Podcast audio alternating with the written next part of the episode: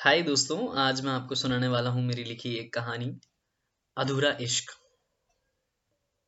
देवेश अपने स्कूल में अच्छे स्टूडेंट्स में गिना जाता था, जिसे दुनियादारी की समझ न थी और ना ही उसे लोगों से उतना लगाव था। पर हाँ शरारत मानो उससे ज़्यादा कोई करता ही नहीं। लगता था शरारतों की पीएचडी कर चुका हो। वैसे उम्र तो पंद्रह सोलह की थी, पर बातें मानो उम्र ही बीत गई हो।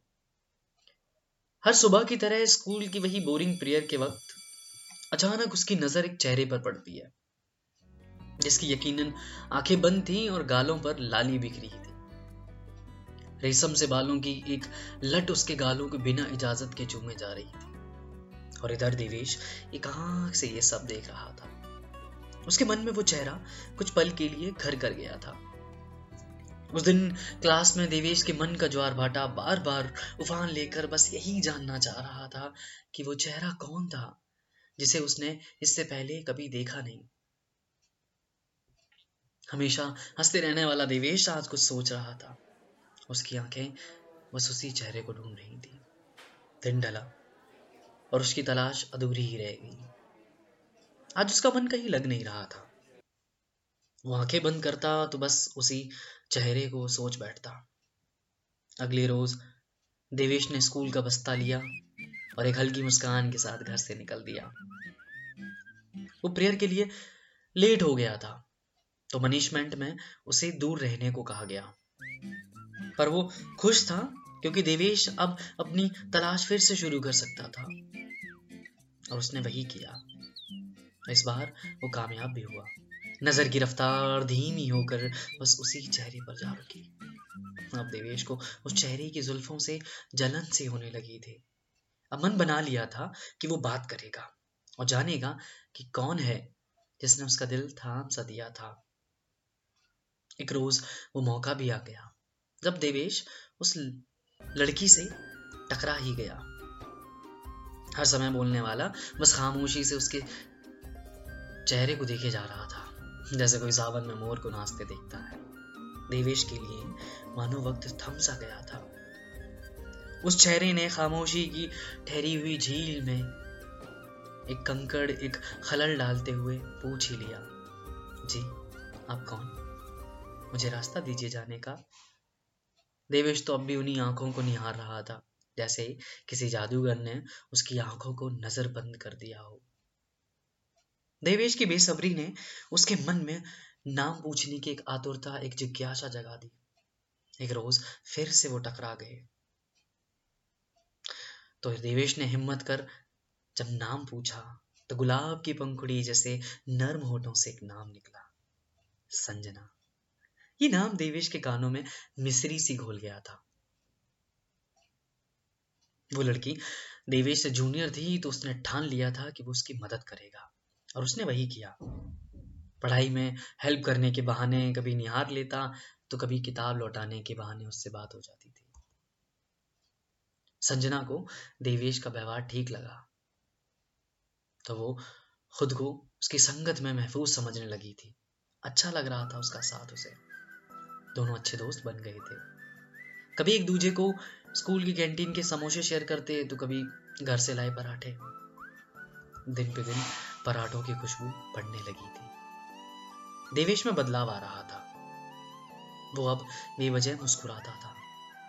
संजना को देखने के बहाने ढूंढता था। उधर संजना, इन सबसे नादान, बस देवेश जैसा दोस्त पाकर खुश थी। और उसे तो ये भी नहीं पता था कि देवेश के मन के किसी कोने में उसकी तस्वीर साफ़ होती जा रही थी। समय अपनी रफ्तार से चलता रहा। देवेश ने दोस्त ना खोने के डर से संजना को कभी दिल का हाल नहीं कहा। शायद पसंद करने लगा था। दोनों स्कूल में कम बात करते थे। दोनों इस बात का ख्याल रखते कि कहीं लोग उनके चर्चे ना करने लगे। पर कहते हैं ना, आग भले ही धीमी हो, धुआँ तो देती ही है। धीरे धीरे गर्मियों की छुट्टियाँ आ गई। दोनों एक दिन एक वादे के साथ मिले कि वो आखिरी बार इन छुट्टियों में मिल रहे हैं। और दोनों अपना ख्याल रखेंगे। इधर छुट्टियों को एक महीना बीत चुका था। संजना अपनी नानी के घर चली गई। उस वक्त दोनों के पास मोबाइल नहीं था। हाल दोस्तों से मिल जाता था। उधर देवेश की ज़िंदगी का ऊट किसी और ही करवट बैठने वाला था। छुट्टियों के दौरान देवेश को एक अवसर मिला। अपने उन सपनों को साकार करने का जो उसके मन में कौंद रहे थे, उसके मन में उछल रहे थे बचपन से। और अब देवेश को शहर जाना था। बिना संजना को खबर किए देवेश अपने सपनों की पोटली बाँध शहर चला गया। दो महीने के बाद स्कूल फिर से खुले। संजना खुश थी, क्योंकि वो अपने सबसे प्यारे दोस्त से मिलने वाली थी। पर पहले दिन उसकी आँखें देवेश को ढूंढती रहीं, पर दूर तक ना देवेश था, ना उसकी परछाई। देवेश के यूँ बिन बताए शहर को जाने को लेकर नाराज़गी तो थी, पर अफसोस नहीं था, क्योंकि संजना तो उसे दोस्त मानती थी। लेकिन उधर देवेश को लगता था कि संजना को कोई अच्छा लड़का मिल गया होगा, और देवेश बस अच्छे लम्हों की याद रख उसे भूलने की कोशिश करने लगा। संजना को कभी कभी याद आती तो उसे तो ये भी नहीं पता था कि देवेश की गैर मौजूदगी उसके मन की दीवारों पर क्यों बार बार दस्तक दे रही थी? एक रोज बादलों की एक काली घटा जम के बरसी मौसम सर्द हुआ और मिट्टी की धीमी खुशबू संजना तक भी पहुँची। यह खुशबू संजना के सूनेपन की आग में घी का काम करने लगी। उसकी सहेली ने उसको बताया कि उसे बुखार की लपटों ने घेर रखा है। अब संजना, देवेश के ना होने का एहसास और अफसोस दोनों ही कर रही थी। दिल और मन के बीच जंग छिड़ी थी। मन कहता कि देवेश दोस्त ही तो है, पर दिल कहता वो दोस्त से बढ़कर था। संजना खुद से ये सवाल पूछने लगी कि कहीं वो देवेश को चाहती तो नहीं है। वो जितनी बार ये सवाल पूछती, उसकी आँखों की गोर गीली हो जाती। और बस एक आह निकलती। कि अब देवेश जा चुका है। उससे मीलों दूर। ना उसका कोई पता है, ना ही उसका कोई फ़ोन नंबर संजना अब देवेश की कमी और बेहतर महसूस कर पाई थी। उधर इन सबसे अनजान देवेश संजना को करीब करीब भूल चुका था। नसीब को कुछ और ही मंजूर था। देवेश का सपना किसी कारण से टूट गया। उसे खाली हाथ घर लौटना पड़ा। और पिता के वादे के अनुसार उसका कुछ ना होने पर स्कूल फिर से ज्वाइन करना था। नया सत्र शुरू हो गया था। संजना नेक्स्ट क्लास में प्रमोट हो गई थी। फिर एक रोज उसके कानों में देवेश के स्कूल आने की खबर पड़ी। तो संजना मुस्कुरा उठी और फिर सोचने लगी कि भला शहर जाकर वो उसे क्यों याद रखेगा? और अपनी मुस्कुराहट पे खामोशी का पर्दा डाल वो आगे बढ़ गई। देवेश के दोस्तों ने उसे एक अफवाह के बारे में बताया कि संजना किसी लड़की को पसंद करने लगी है, जो उसके क्लास में पढ़ता है, और दोनों का चर्चा आम हो चुका है। देवेश ने ठंडी सांस ली और मन में उठ रहे सवालों को दबा लिया और संजना से ना मिलने का फैसला किया। दोनों अब अजनबी बन चुके थे। सामने आकर भी दोनों एक दूसरे को नजरअंदाज कर देते। ये सब पूजा से देखा नहीं गया। हाँ इस कहानी का एक किरदार पूजा भी है, जो दोनों के बीच टेलीफोन के तार का काम करती थी। और दोनों के रिश्ते को लेकर वो बेहद खुश थी। पूजा चाहती थी कि संजना और देवेश आपस में बात करें, और दोनों के बीच की खामोशी टूटे। एक दिन मौका पाकर उसने देवेश से पूछा कि क्यों उसने इतने दिन संजना को याद नहीं किया? वजह बताने पर पूजा खिलखिला के हँसी और बोली, चिट्ठी में दिल का हाल लिख दो, वो संजना तक पहुँचा देगी। देवेश ने ठीक वैसा ही किया।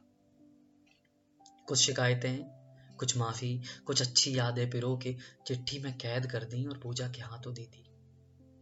दो दिन बाद संजना यूँ ही राह चलते स्कूल के कॉरिडोर में देवेश से टकरा गई। और उसके हाथ में एक चिट्ठी थमा के चली गई। देवेश ने घर जाकर चिट्ठी खोला तो मानो संजना का चेहरा उसके सामने उसे शिकायतों की गटरी बाँध कर तैयार था। मैंने आपका बहुत इंतज़ार किया। ये लाइन पढ़कर देवेश की आँखों के किनारे गीले हो गए थे। उसे अपनी ना समझी पर गुस्सा आ रहा था। उस चिट्ठी में उस बरसात का भी ज़िक्र था। चिट्ठी की हर तीसरी लाइन शिकायत और उसके ना होने की तकलीफ़ बयां कर रही थी। और चिट्ठी के एक कोने में एक छोटे से दिल के साथ लिखा था, आपकी संजना वो चिट्ठी दोनों को करीब ले आई। नसीब का ऊट फिर से उनकी करवट बैठ गया था। दोनों के प्रेम की चाशनी में लिप्त खत उनकी एक नई कहानी लिख रहे थे। सब अच्छा चल रहा था तो दुनिया को आहिस्ते आहिस्ते खबर हो गई थी इस रिश्ते के बारे में। एक रोज स्कूल में कुछ फ़ंक्शन था। तो इस फ़ंक्शन से एक दिन पहले कुछ बच्चों को स्कूल में बुलाया गया, जिसमें देवेश और संजना दोनों ही थे। दोनों हुनर के धनी थे। संजना ने देवेश को स्कूल यूनिफॉर्म में आने को कहा था, जो देवेश ने बिल्कुल नहीं माना। संजना इस बात से रूठ गई थी। देवेश थोड़ा नादान सा था। संजना की नाराज़गी समझ ना सका। पर उसने जब उसका चिड़चिड़ापन देखा तो वो समझ चुका था कि पूरा माजरा क्या है। उसने चुपके से हाथ पकड़ दीवार के सहारे उसे नाराज़गी की वजह पूछी तो संजना देवेश को अपने आँखों के इतने करीब पाकर शर्म से लाल हो गई थी। उसने अपनी आँखें बंद कर ली और देवेश का हाथ थाम लिया। उसके चेहरे पे शर्म की लाली देख देवेश हल्का सा मुस्कुराया और उसका माथा चूम लिया। दोनों पहली बार इतने करीब आए थे। पूरा दिन उसी घुमारी में निकल गया। कुछ महीने यूँ ही उनके किस्सों में कट गए। और हाँ अब फ़ोन पर कभी कभी बात हो जाती थी। पर कहते हैं ना, किस्मत बड़ी बुरी चीज़ है। स्कूल जो इतने सालों से चल रहा था, एक रोज कुछ कारणों से बंद होने को आ गया। अब संजना और देवेश फिर अलग होने वाले थे। पर इस बार जुदा होने का अंदाज कुछ अलग था, कुछ निराला था। एक दिन स्कूल में खबर पहुँची कि देवेश के किसी अपने का इंतकाल हो गया है। वो बस एक घंटे के लिए अपना एग्ज़ाम देने आएगा। संजना बेचैन हो गई थी, ये सोचकर कि शायद वो आज आखिरी बार देवेश से मिलेगी। उधर देवेश पे मानो दुखों का पहाड़ टूटा था। एक उसके अपने के गुजरने का गम दूजा संजना से बिखड़ने का दर्द देवेश, दोनों गम को कैसे संजोता कैसे संभालता? और फिर आखिरी मुलाकात हुई दोनों की। और दोनों की आखिरी मुलाकात दोनों के आंसुओं के तले दब गई। दोनों ना चाहते हुए भी अलग हो गए। फिर कुछ सालों फ़ोन पे बात होती रही, पर मुलाकात नहीं हुई। एक रोज किस्मत ने मौका दिया। संजना नानी के घर से लौट रही थी। फ़ोन पर देवेश से बात हुई कि वो उसे एक चौराहे पर मिले। वो बस से सिर्फ़ उसे देख लेगी, उसे निहार लेगी, क्योंकि उसकी बगल वाली सीट पर उसके पापा उसके साथ है। पर उस दिन मैंने कहा ना, किस्मत बड़ी बुरी चीज़ है। पर उस दिन उस बख्श ने कमबख्त रास्ता बदल दिया और संजना को देवेश से कहीं दूर ले गई। दोनों फिर कभी नहीं मिले और ना कभी बात हो सकी। आज भी सालों बाद देवेश उसी रास्तों पर चलते वक्त आस लगा लेता है कि शायद वो बस फिर से रास्ता भटक जाए। फिर से वो रास्ता भटक के वो उसी रास्ते से गुजरे जिससे वो अपनी संजना को देख सके। एक आखिरी बार शायद वो संजना के चेहरे को निहार सके, शायद उस चेहरे की लाली को देख सके, जो उसे प्रेयर के दौरान दिखी थी। तो बस, इतनी सीधी कहानी। तो दोस्तों, ये था अधूरा इश्क। वैसे, इश्क तो अधूरा ही होता है, क्योंकि इनके शब्द जो हैं, जिसके शब्द पूरे नहीं हैं, वो खुद में कैसे पूरा होगा?